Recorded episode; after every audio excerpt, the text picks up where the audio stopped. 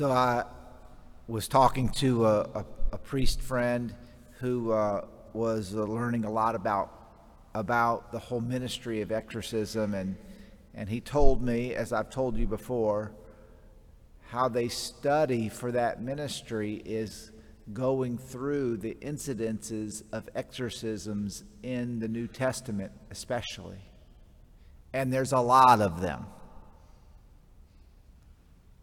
A lot of them.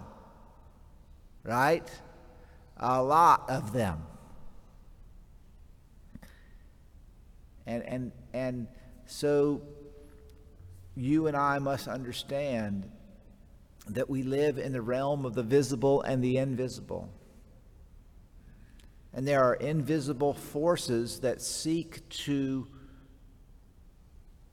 to uh, what's it say here? An unclean, he, there was a man in the synagogue with an unclean spirit.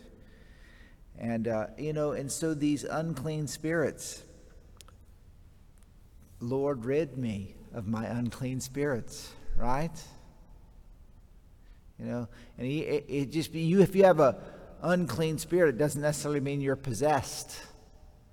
But there are certainly forces in the world and around you that are not pushing you in the right direction.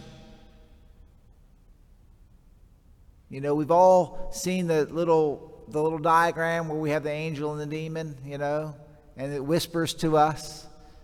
You know, there, there's a certain truth in that. And so we we we call on the name of Jesus, don't we? By the in the power of your name, Jesus, free us from the evil that oppresses us right? Please make that part of your prayer life. St. Michael the Archangel, defend us in battle. Please make that part of your prayer life. Please take this seriously.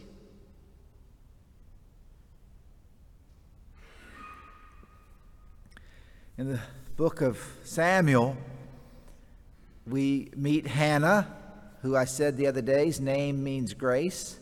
She's sad. What, why is, what has inspired her to pray so fervently?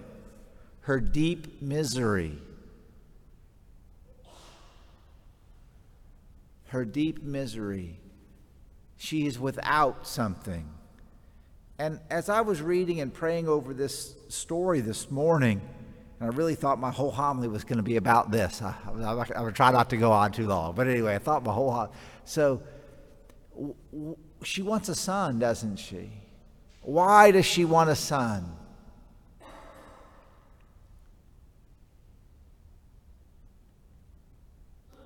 Did you hear in the story? Did it come? Did it? Did it jump off the page at you? It jumped off the page at me. Why does she want a son? She wants a son to give to the Lord. She doesn't want a son to take care of her in her old age. She doesn't want a son to take out the trash. She doesn't want a son to win the Heisman Trophy. She wants a son to give to the Lord.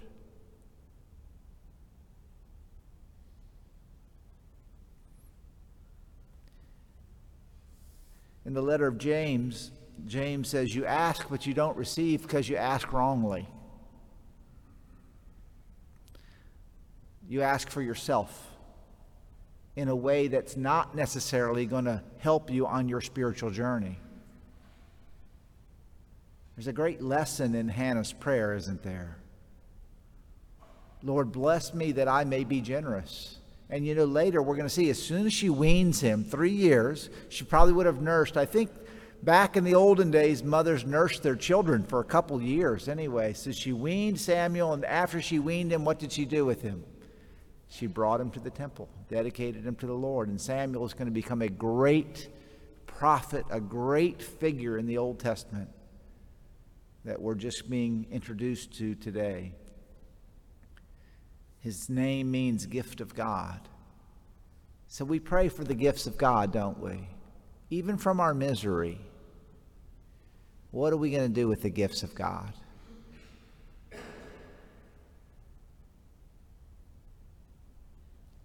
Hannah is a beautiful, beautiful, beautiful example to us.